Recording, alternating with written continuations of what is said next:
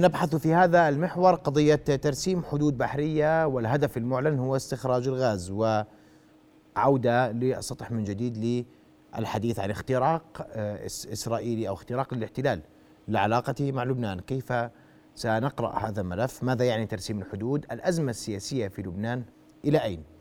الحديث في هذه التفاصيل أرحب مرة أخرى بدكتور زيد النوايس أهلا بك دكتور زيد. وأيضا أرحب بلوري هايتياين المختصة في شؤون النفط والغاز. معنا مباشرة من لبنان. أستاذ لوري مساء الخير. رؤيا بودكاست. مساء الخير لك لكل المشاهدين في الأردن. أه، أبدأ من السؤال بقضية النفط والغاز. من الرابح ومن الخاسر في هذا الاتفاق؟ أه، شوف يعني بالنسبة للبنان اليوم يعتبر أنه آه، كان لابد من ترسيم الحدود ليتمكن من إعادة إطلاق آه، قطاع النفط والغاز آه، في لبنان. وهذا ما تقوم فيه اليوم الحكومة اللبنانية. تعتبر أن هذا انتصار لها لأنها سوف تنطلق أعمال التنقيب وخاصة في بلوك رام ولكن بما على ما يبدو كما تم تسريب النسخة الإنجليزية من آه، من قبل إسرائيل يعني أو بعض الصحفيين من إسرائيل ما نقرأه لا يطمئن جدا وبالتالي يبقى ما, المقلق أستاذة لوري؟ نعم المقلق إيش المقلق؟ المقلق بالموضوع أن اليوم نرى أنه النص الموجود بين أيدينا بين أيدينا يشترط أن يكون هنالك اتفاق بين إسرائيل وتوتال يتم إذا بدك الانتقال من الاستكشاف القطاع استكشاف النفط في block 9 إلى تطوير وإنتاج هذا الحقل. وهنالك بعض بعض إذا بدك بعض المواد الفضفاضة بالموضوع التي لا لا يعني لا تحسم موضوع الاتفاق بين Total وإسرائيل وبالتالي اليوم قد يكون موضوع آه، تطوير حقل ما يسمى بقانا إذا وجد آه، مرتبط يصبح اليوم باتفاق بين توتال و إسرائيل. وهذا يعيد أستاذ لوري عشان أظني في, في نفس الحوض وأحكي في نفس التفاصيل. اليوم الاحتلال يعلم تماما ما يملك من احتياطي غاز يريد أن يقسم مع لبنان ويرسم الحدود مع لبنان بناء عليه. لبنان لا يعلم هو يتوقع فقط صحيح؟ آه إسرائيل بالنتيجة هي كانت لا تريد أن يكون هنالك نزاع على كاريش وهذا ما حصلت عليه.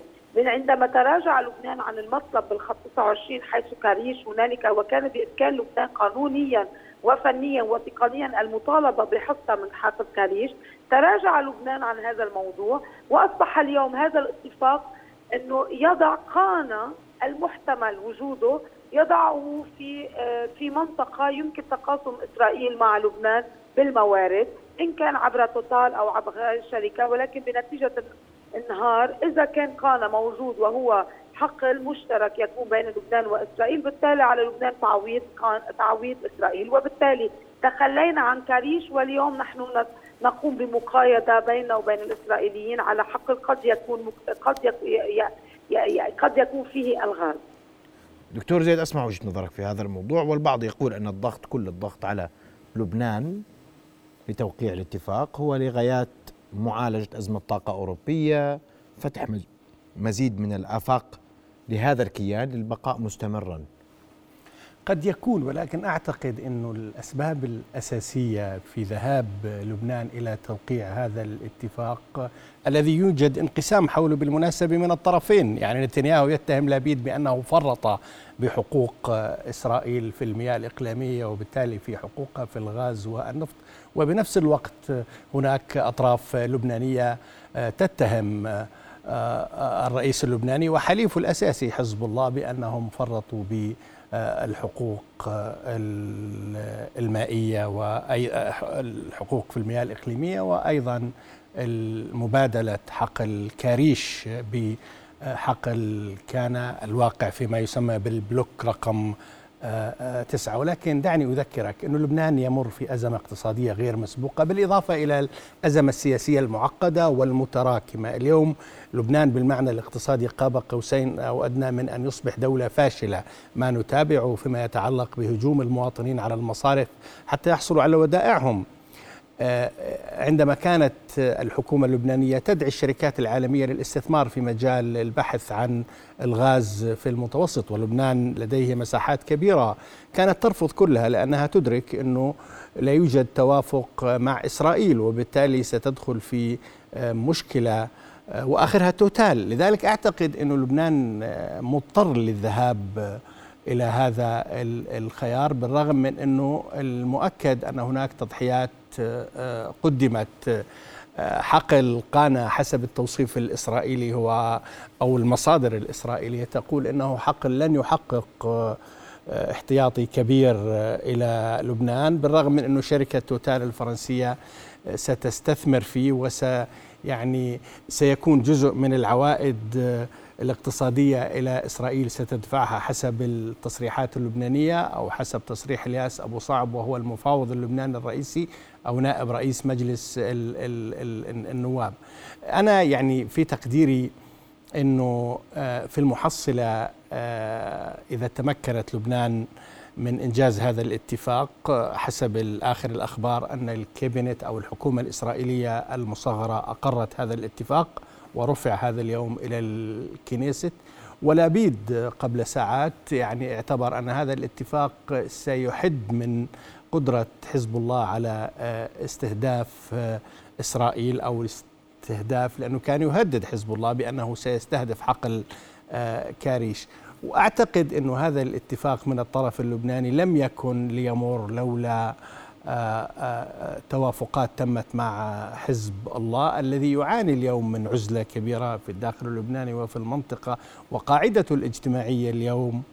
في مناطق تتضرر اقتصاديا بشكل كبير لأن طيب. العنوان العريض للحصار الاقتصادي الذي يعانيه لبنان مرتبط في نعم. موضوع حزب الله أستاذ لوري يعني وفقا لوجهة نظرك اليوم وأنا بستمع إليها من وجهة نظر حيادية هذا الاتفاق بتفاصيله وبنوده لا يفيد لبنان يعني طبعا يعني نحن اولا يجب أن نكون يعني قد ما كنت محايدة ولكن أظل مواطنة لبنانية.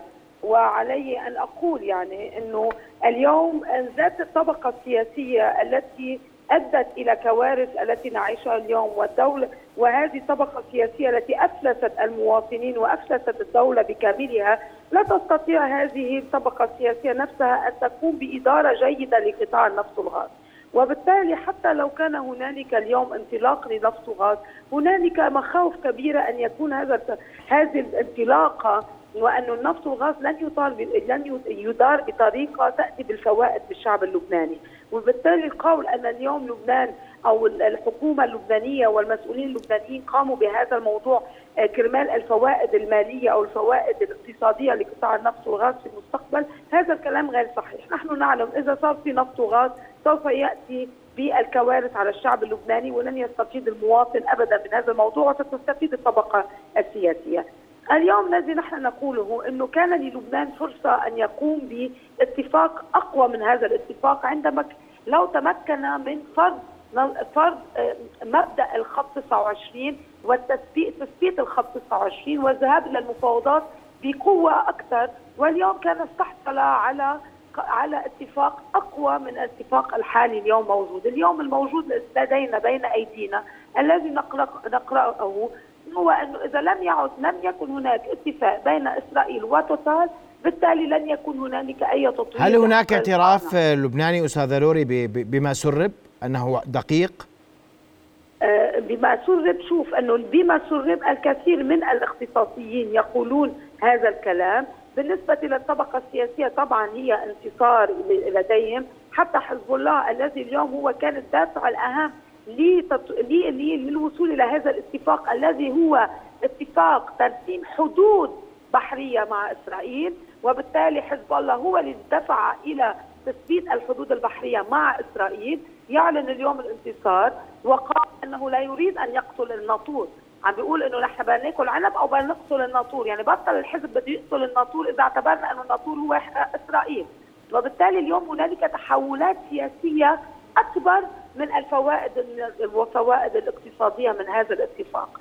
اليوم نحن علينا أن ننتظر لنرى ماذا سيحول بموضوع التوتال و, والتنقيب بالبلوك تسعة وأين سنصل بهذا الموضوع. وهذا يأخذ سنوات كثيرة لإيجاد الغاز وتطويره والوصول إلى الإنتاج والاستفادة منه. هذه تتطلب سنوات طويلة ولكن أعتقد اليوم الطبقة السياسية وحزب حزب الله يعني ثبتوا أقدامهم في الدو في في لبنان من خلال هذا ترسيم الحدود وبالتالي هذا الترسيم لديه معاني سياسية أكثر ما لديه معاني اقتصادية ولكن ليس لإسادة لبنان يعني.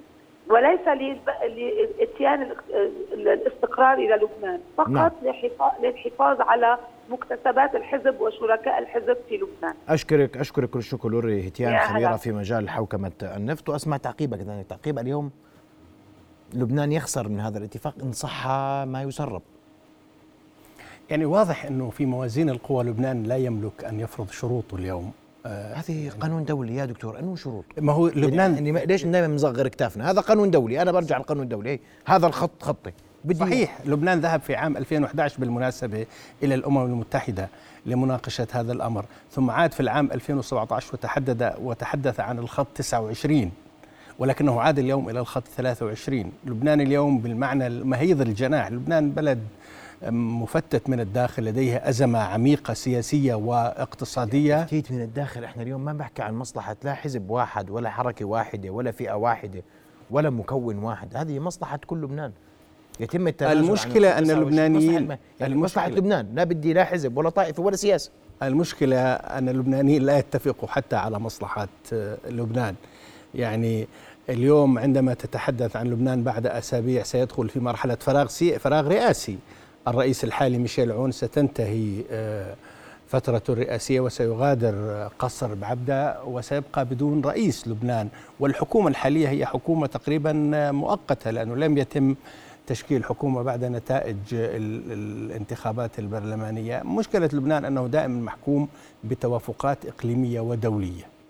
يعني حتى أنه يعني لفت انتباهي اليوم في نائب رئيس مجلس النواب اللبناني يقول انه ليس اتفاق بين اسرائيل ولبنان هو اتفاق اسرائيلي امريكي من جهه واتفاق امريكي لبناني آه، من جهه سيتم ايداعه في الامم المتحده بالرغم من انه من المتوقع ان يتم التوقيع في 20 آه، الشهر في الناقوره لذلك اعتقد أن لبنان اليوم إذا أراد أن يستكشف في مجال الغاز والنفط وهو يمر كما أسلفت في أزمة اقتصادية آه، آه، كبيرة وعميقة وتهدد بفشل الدولة وانهيارها ربما أنه لا يوجد عنده خيارات لكنه ترك الباب مفتوح في الاتفاقيه أليس غريبا كل هذا التزامن يا دكتور زيد؟ آه، على أنه سيتم إعادة طيب بس أنا سؤالي مش هذا التزامن غريب؟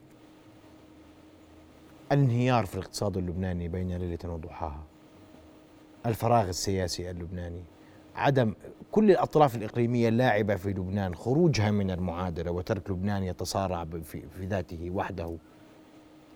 ومن ثم يأتي ترسيم ترسيم الحدود البحرية. خليني أنا أكون معك هيك في نظريه المؤامرة شوي. إذا يعني بدي أقرأها في بتزبط نظرية مؤامرة واضحة. أسقط لبنان أسقطت الدولة اللبنانية أسقط الاقتصاد اللبناني أسقط المواطن اللبناني عزز الطائفية في لبنان عزز الانقسام في لبنان. كل الاطراف اللاعبه دوليا في لبنان اللي كانت ضامنة استقلال ورفعت يدها عن لبنان فانهار لبنان فوقع الاتفاق. يعني شوف هو لبنان دائما يعني كان يذهب فرق عملة في السياسات الإقليم والسياسات الدولية وكان دائما يعني كان هنالك معادلة في لبنان إنه لا يتم اتفاق إلا إذا نجحت معادلة سين سين حسب وصف نبيه بري رئيس مجلس النواب اللبناني اللي هي سوريا والسعودية. اليوم سوريا غادرت لبنان. صحيح أن حلفائها موجودين لكن لم يعد لها تأثير فاعل في المشهد اللبناني. السعودية سحبت آه، يدها بشكل كامل. حليفها الأساسي آه، السابق سعد الحريري اعتزل المشهد السياسي في لبنان. حاولت أن يكون لديها حلفاء ولكنهم لم يتمكنوا من تحقيق نتائج فاعلة آه، سواء سمير جعجع في الجانب الماروني أو حتى أشرف ريفي السني من مدينة طرابلس. لم تتمكن من أو لم يتمكنوا من تحقيق أغلبية برلمانية. اليوم إذا حصل هناك تفاهم سعودي إيراني أعتقد مع رافقوا توافق أمريكي فرنسي أعتقد ربما يكون هناك رئيس لبناني خلال الأشهر القادمة. ولكن الاشهر يعني أنا زال نعيش فراغ سياسي. خليني في هذا الإطار أرحب بعضو مجلس النواب اللبناني مارك ضو أستاذ مارك مساء الخير. مساء النور. شكرا للاستضافة. أستاذ مارك السؤال اليوم مجلس النواب اللبناني منقسم على نفسه لبنان منقسم على نفسه الدولة فشلت في كل الإطارات لبنان يوقع اتفاقا غير معروف غير معرف للبنانيين على أقل تقدير بوضوح. كل هذا يحدث في ظل ظروف غامضة إن صح التعبير وفراغ يأتي ويذهب في لبنان وتوصيف ضيفي أن لبنان اليوم فرق عملة لا أكثر ولا أقل. رأيك؟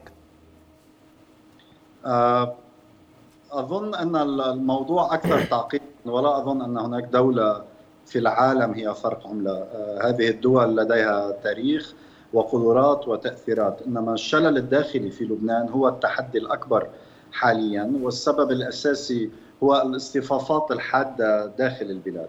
أما بالنسبة للاتفاقات آه، التي آه، تم تسريبها واطلعنا على تفاصيلها عبر تسريب الصحافة الإسرائيلية لهذا الاتفاق وكنا قد علمنا بتفاصيل إضافية عبر الإعلام الإسرائيلي واللبناني ذلك أظن أن التحدي الأساسي في لبنان اليوم هو إن كان لبنان قادرا على تخطي التعطيل السياسي على الصعيد الحكومي وكذلك مسألة استحقاق رئاسة الجمهورية. ونحن في المجلس النيابي اللبناني سنعقد غدا الجلسة الثانية حيث سيتبين أكثر إمكانية إنتاج المجلس النيابي لانتخاب رئيس جمهورية.